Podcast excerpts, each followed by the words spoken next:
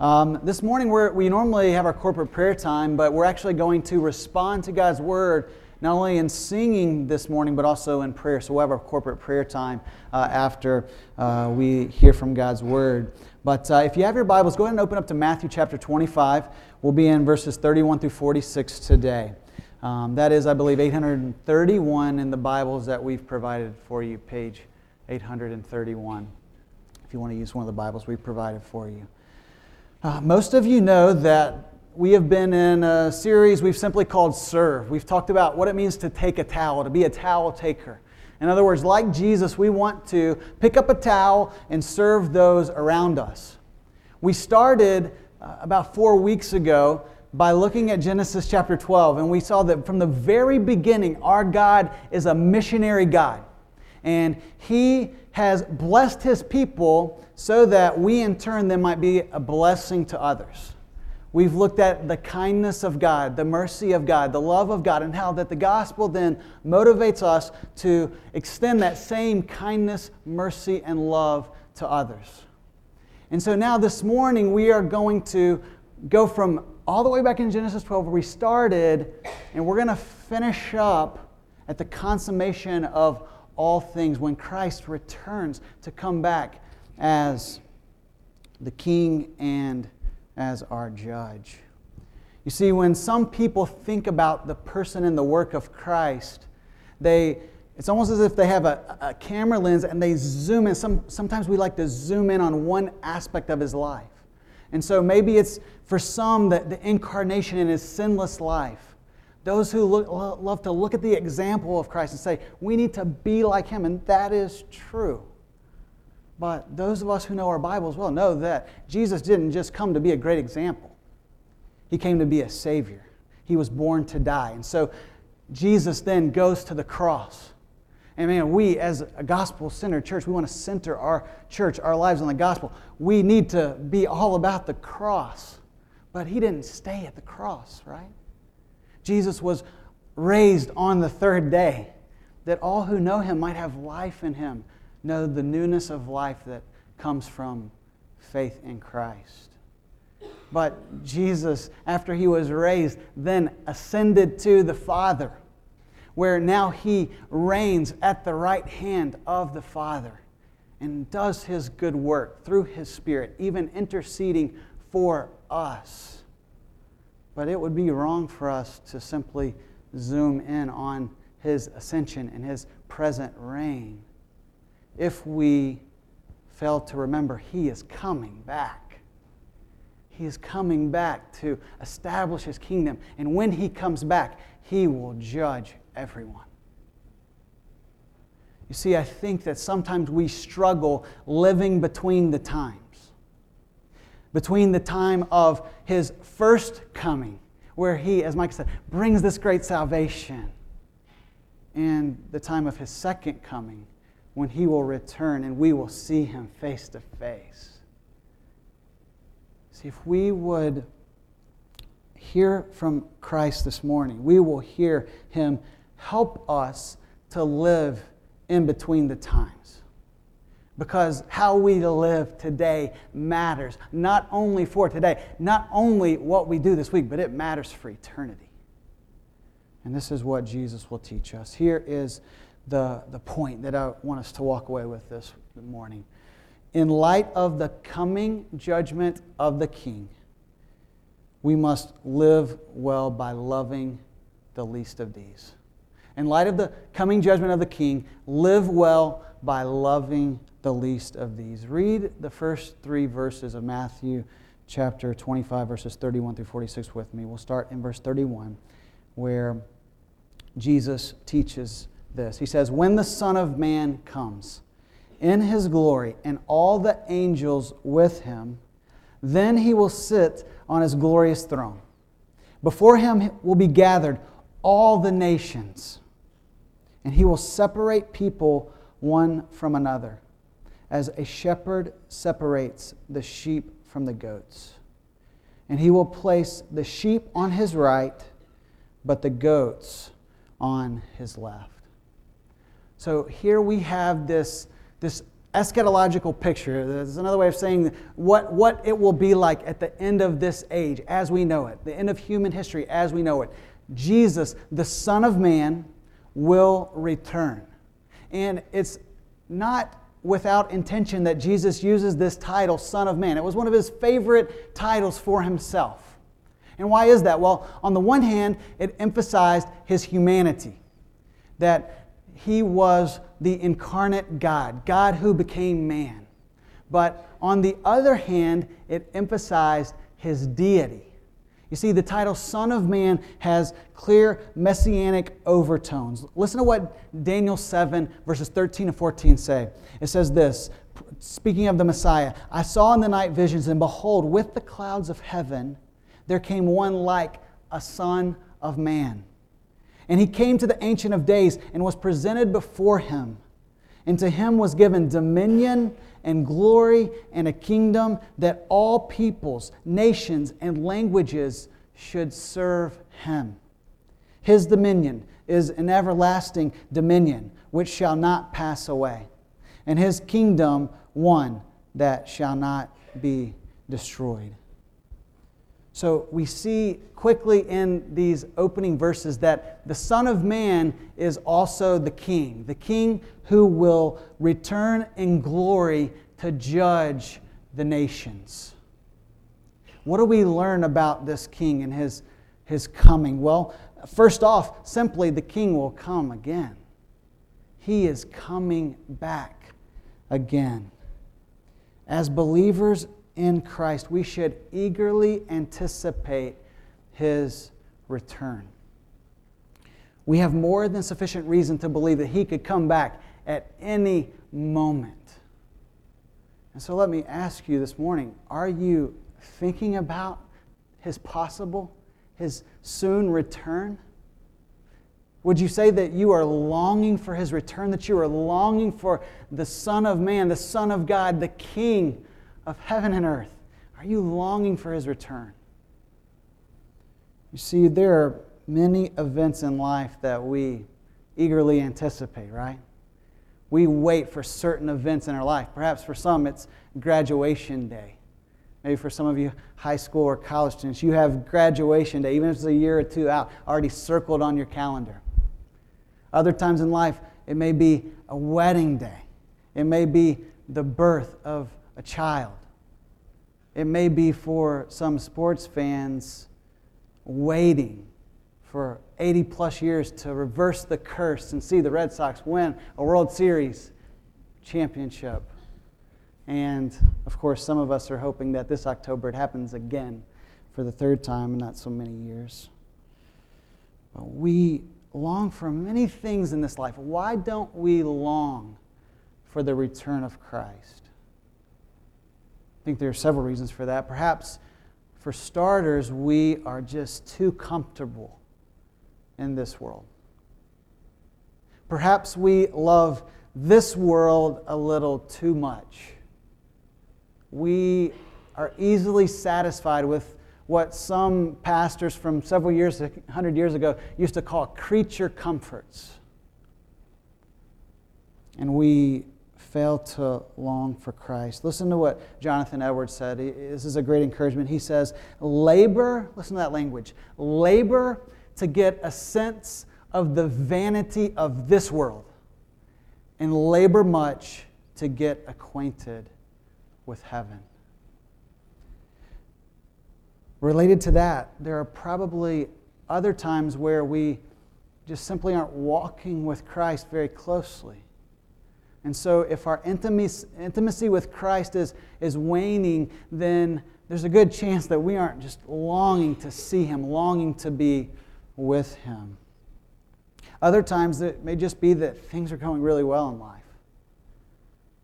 Things are going good with your friends, your family, your profession, your pursuits.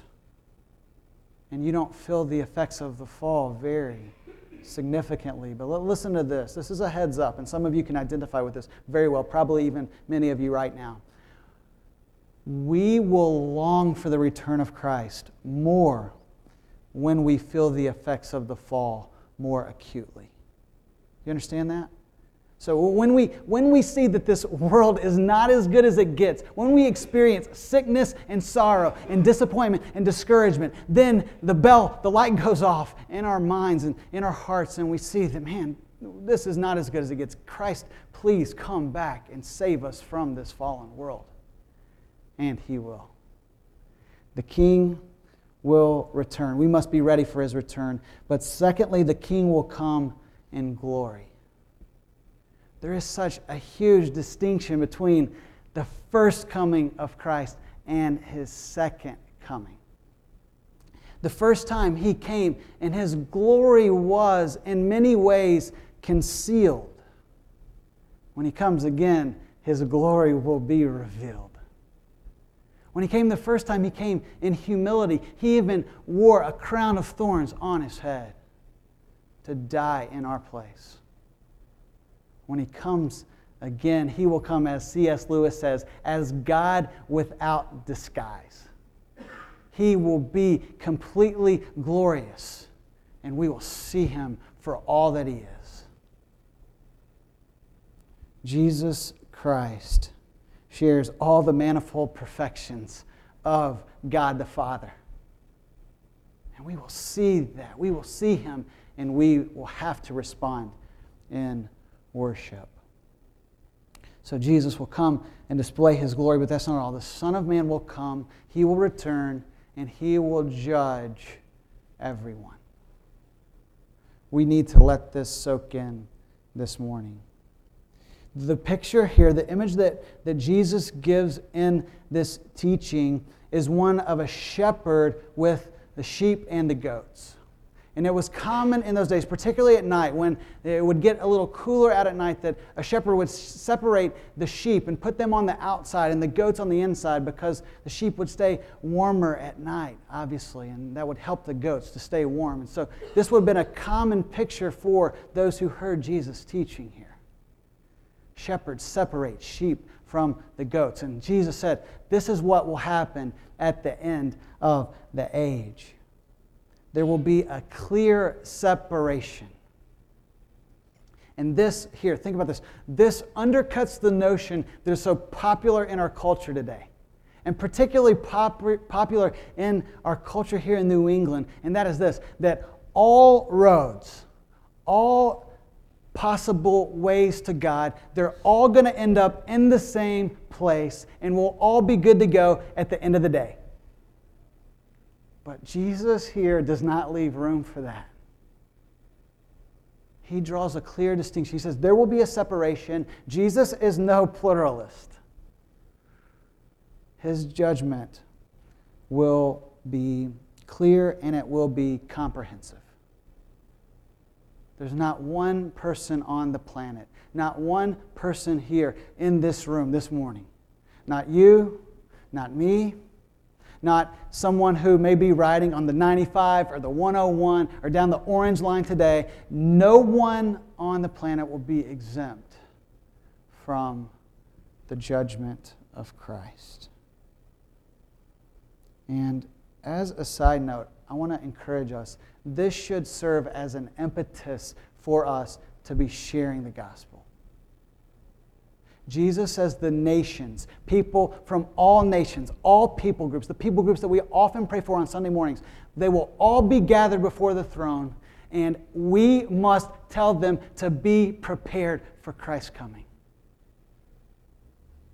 Our friends, our family, our coworkers, they need to hear that how you respond to Christ in this life, how you live your life in this life matters. It matters for eternity. We must help them be prepared to meet their Maker. So we see first in the text in these opening verses that the king will return in his glory to judge the nations. But then we ask the question well, what will this judgment be like? I mean, what, what, what will be the nature? What will even be the results of his coming judgment? And that's what we see in the rest of the chapter, in verses 34 through 46. Read along with me as I read these verses for us. Jesus says, Then the king will say to those on his right, Come, you who are blessed by my Father, inherit the kingdom prepared for you from the foundation of the world. For I was hungry, and you gave me food. I was thirsty, and you gave me drink. I was a stranger, and you welcomed me. I was naked, and you clothed me. I was sick, and you visited me. I was in prison, and you came to me. Then the righteous will answer him, saying, Lord, when did we see you hungry and feed you, or thirsty and give you a drink? And when did we see you a stranger and welcome you, or naked and clothe you? And when did we see you sick or in prison and visit you? And the king will answer them Truly I say to you, as you did it to one of the least of these, my brothers, you did it to me. Then he will say to those on his left, Depart from me, you cursed, into the eternal fire prepared for the devil and his angels. For I was hungry, and you gave me no food. I was thirsty, and you gave me no drink. I was a stranger, and you did not welcome me. Naked, and you did not clothe me. Sick and in prison, and you did not visit me. Then they also will answer, saying, Lord, when did we see you hungry, or thirsty, or a stranger, or naked, or sick, or in prison, and did not minister to you? Then he will answer them, saying, Truly I say to you, as you did not do it to one of the least of these, you did not do it to me. And these will go away into eternal punishment, but the righteous into eternal life. So here is the, the primary encouragement for us this morning. In light of the king's return, the king's return to judge, we must live well until he returns. Live well until he returns. You see, when Jesus comes back, he will not line us up and ask us, How popular were you? How much money did you make? How many degrees did you have hanging on your wall? He's going to come back and he is going to make us give an account for the way that we live our lives. And this teaches us that we must live well because the judgment of Christ will be based on our deeds. The judgment of Christ will be based on our deeds. To be a little stronger and to make some of you, if not most of you, very uncomfortable here this morning, the judgment of Christ will be based on our works. And you say, hold, hold on, Tanner. What are, you, what are you talking about here? I mean, haven't you read the Bible before? You should have been trained for this. Like how they let you know, how did you become a pastor here? Some of you supporting churches are thinking, you heretic, why are we praying for this church and supporting this church financially? What are we, what are we doing? Let's go back and report him to the pastor. Here's, here's the pattern of Scripture. Listen to this. Listen very carefully. The pattern of Scripture is that salvation is by grace. Don't miss that. Salvation is by grace through faith. But we will be judged based on the way we live our life. Listen to what the scripture says Psalm 62, verse 12. For you will render to a man according to his work. 2 Corinthians 5:10. These are just a couple verses. Is all over the scriptures. For we must all appear before the judgment seat of Christ, so that we may receive what is due for what he has done in the, the body, both whether evil or good. And so you ask the question, well, then, Tanner, how is this not salvation by works? I mean, an initial reading of this passage, if you just take this passage and set it aside by itself on an initial reading, you're thinking, man, it seems like we are saved or justified by our own works, by the way that we live our life. What is going on here? Well, let's consider a few things, even in this passage. Number one, when we interpret Scripture, okay, everyone needs to learn this. When we interpret Scripture, context is king, all right? So Matthew is writing this gospel, and there are 24 other chapters before chapter 25. And so Matthew assumes that, hey, Jesus has given all kinds of teaching here, and this is not all that there is about the judgment that we should know about Christ and his return. I mean, who would pick up a novel, let's say a, a J.K. Rowling novel, pretty popular lady these days, and, and open up Harry Potter? What's the, the new one? Uh, the, the the Harry Potter and the Deathly Hallows. Who would pick up this new Harry Potter book, or actually the book's a little old, the movie's new, right? Sorry. Um, and open it to chapter 17. Danielle, I need your help here. She's our writer, resident writer, and consumer of millions of books each week. Um, who would open up this book to chapter 17 and expect to know all that's going on with Harry and his characters? And this, we must not do the same thing with the scriptures. Salvation is by grace. And we even see this in Matthew's Gospel. Verse 21 of chapter 1 says that Jesus will save people from their sins. So there is, there is a separation from God because of our sin. And, and how will that be rectified? How will we be justified in God's sight? Number two, if we look at verse 34 of this passage, we see that there is overtones of grace all, all in here. Well, listen, listen to this again. It says, Then the king will say to those on his right, Come, you who are blessed by my Father, inherit the kingdom prepared for you from the foundation of the world. So, so two things there. Number one, it is an inheritance that we will receive. And what do you do to earn an inheritance? Nothing. An inheritance is a gift. And, and even added to that, it says in this very same verse that this inheritance is a kingdom that we will experience, living in the presence of Christ under his rule and reign, and it was prepared from the very foundation of the world.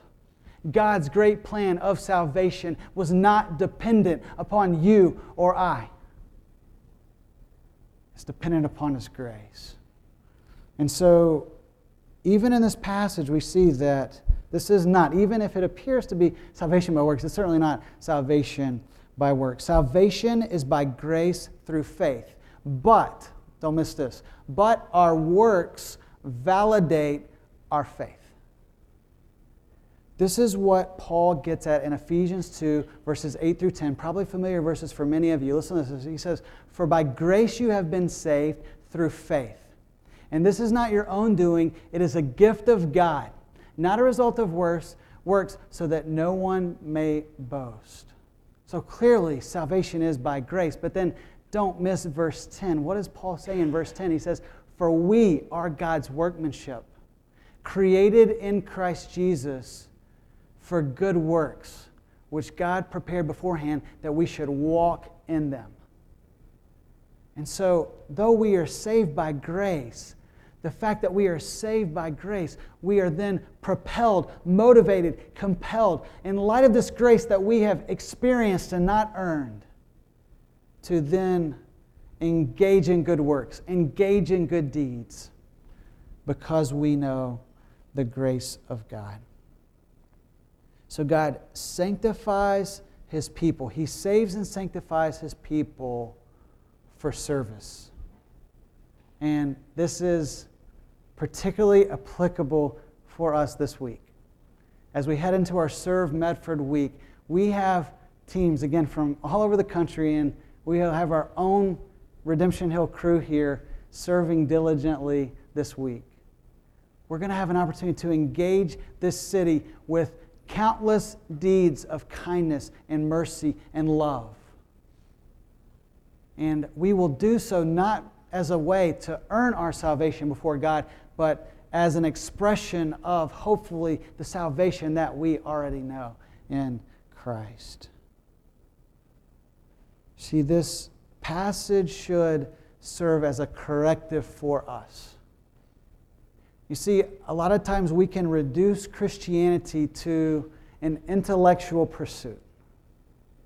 Yes, God has called us to love Him with our minds, but there's so much more than that. He says we are to love Him with our hearts. So it's not just an intellectual pursuit, it's not even only a devotional pursuit, referring to our worship and pursuit of God individually. But what Jesus calls us to do is He calls us to wed our head and our heart and our hands together that we might go out and serve others. And the, the, the stress here is laid, listen to this, the stress is laid here on what happens outside of these walls of worship on Sunday morning. When Jesus returns, I mean, that is not in any way to demean what happens on Sunday morning. I mean, we should meet together regularly every Sunday. We should gather for prayer, for singing, for, for, to, to hear God's word, to respond to God's word, to confess our sin. All those things are great and holy things. But we oftentimes get so self focused that we lose our sense of mission. See, when Christ returns, he is going to be preeminently concerned with what happens out there. What we do to love the needy, the helpless, the sick, the poor, the stranger. How we display his love and also declare his love to others. The relationship between worship and mission should not be missed. When we worship God, when we sing and pray and confess sin, when we, when we come here on Sunday morning, it should almost be like what happens with my cell phone. Okay, check this out. Anyone who knows me knows that I, I love my cell phone. It's on me all the time. Not right now, it's back in the back but I have my cell phone on me almost all the time. I can rack up talk minutes, text messages, data usage with the best of them.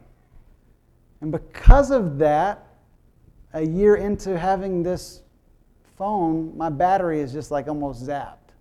So I have to take a charger with me. My, I have a charger in my car. When I travel, I have to have an extra one in my suitcase because, you know, it's going from 70% to 30% in a hurry. And so I have to regularly charge my cell phone battery so I can continue using my phone. In, in some small way, there is a, a resemblance there of what should happen in worship. We should be charged up, drawn back to our worship of God, and we should be ready to go out and to serve others with a great sense of mission. And this is incredibly important because listen, listen to what Brennan Manning says about this relationship between our faith and our works and what the lost world sees of Christians. Listen, listen to this. He says, The single greatest cause of atheism in the world today is Christians who acknowledge Jesus with their lips and walk out the door and deny him by their lifestyle. That is what an unbelieving world simply finds unbelievable. When we acknowledge Jesus with our lips, but don't live a life that backs up our profession, we are leaving people confused on what the gospel really means, what the gospel should do in our lives. Listen, the gospel of Jesus Christ is powerful. It should change our life. If you never see a change in your life, let me encourage you to inspect if you really have the gospel at all. So we are to live well by understanding that we will be judged by our works, by our deeds. That should be a motivator. It shouldn't necessarily be the primary. The primary motivator is always God's glory to worship Him with our lives because He is worthy of our worship, worthy of our devotion, worthy of our service. But at the same time, we need to remember that we will stand before Him and be judged for the way that we live our life. So that is one encouragement to help us live well. And then here's the second live well by loving the least of these. Jesus zeroes in in four different times. He gives this list in chapter 25. He says, I was hungry, I was thirsty, I was a stranger, I was sick, I was in prison. And, and notice that there is an element of surprise in the response of the righteous and the wicked. They say, Lord, when did we see you hungry, thirsty, sick, in prison? When did we see you? And what does Jesus say? He says, Surely as you did not do it or did do it to the least of these, you did it to me. As you did it to one of the least of these, my brothers, you did it to me. So let's ask a couple questions. Number one, who are, who are the least of these, my brothers? Who is Jesus talking about? Well, I would, I would side with some scholars who are much smarter than I when it comes to understanding the Bible, and I would agree that Jesus is probably primarily speaking of his followers, his disciples. He calls them brothers. This accords with the pattern of Scripture where Jesus completely identifies with his people. Mean, think about Acts chapter 9. When Paul, when, when Saul is met by Christ on the road to Damascus, what does Jesus say to him? Saul, Saul, why are you persecuting me? So Jesus completely identifies with his people. And I'm sure that Jesus has his people in mind here when he says, Look, when you did to the least of these, my brothers, you did it to me. But we also know that there's no reason for us to limit the least of these to only followers of Christ. Because we'll be judged for all of our works. We should treat everyone as a potential follower of Christ. And this is what the Bible says again over and over again. Listen to Galatians 6:10. So then, as we have opportunity, let us do good to everyone, and especially to those of the household of faith. So Paul says, look, we should do good to all people, but especially those of the household of faith. 1 Thessalonians 3:12 comes up multiple times in Thessalonians. And may the Lord make you increase and abound in love for one another and for all. 1 Thessalonians 5:15 See that no one repays anyone evil for evil, but always seek to do good to one another and to everyone.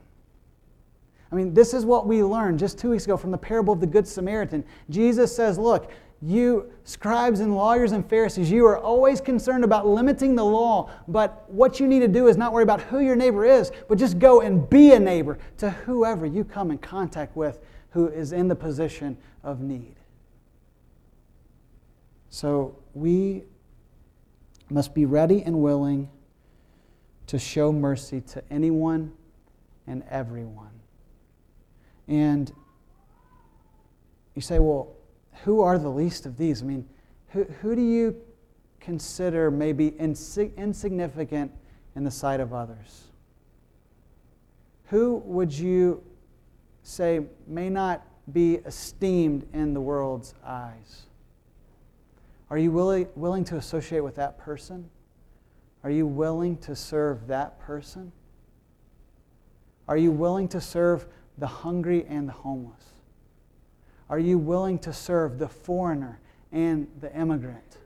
The person that doesn't look like you, talk like you, even speak the same language that you speak? Are you willing to serve the orphan and the widow?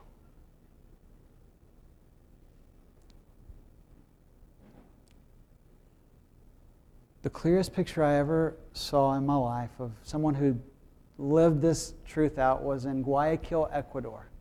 There was a man named Jose, and Jose was a doctor. The short story on Jose was he gave up his practice, his medical practice, to begin bringing in street people. He brought in literally the lame, the blind, the deaf, the deaf, the homeless, the hungry. He took them in. He cared for him. He had over 20 people at a time living in his home, providing for their medical needs, providing for their physical needs. It was unbelievable. He did it all by faith. And on the wall of his house, entering into his front door, were the words of Matthew 25, verse 40. And the king will answer them Truly I say to, to you, as you did to the least of these my brothers, you did it to me. See, Jose got these words of Christ. He understood that all people are made in the image of God, They have dignity and worth because of that. We should extend love to all people, no matter what their physical condition is, no matter what their spiritual condition is. We're to be ready to help those in need. You say, Tanner, this is, this, this is, I see it, it sounds good, but where, where am I even to begin? I mean, there are more needs around me than I can ever begin to meet. How do we even begin to fulfill this command? Start with the person in front of you. Start with the, with the, with the people around you. Look, God is not, I don't believe God is going to hold Redemption Hill Church responsible for all of the hungry all over the world. I mean, should we desire to see all of the hungry fed? Absolutely. Will we do something about that? Absolutely. But He will hold us more accountable for the hungry in our neighborhoods. And so this week, as you are out and about in this community serving, you're going to have an opportunity to meet needs. People who the world, in the world's eyes, they would consider them to be the least of these. So serve with the love of Christ.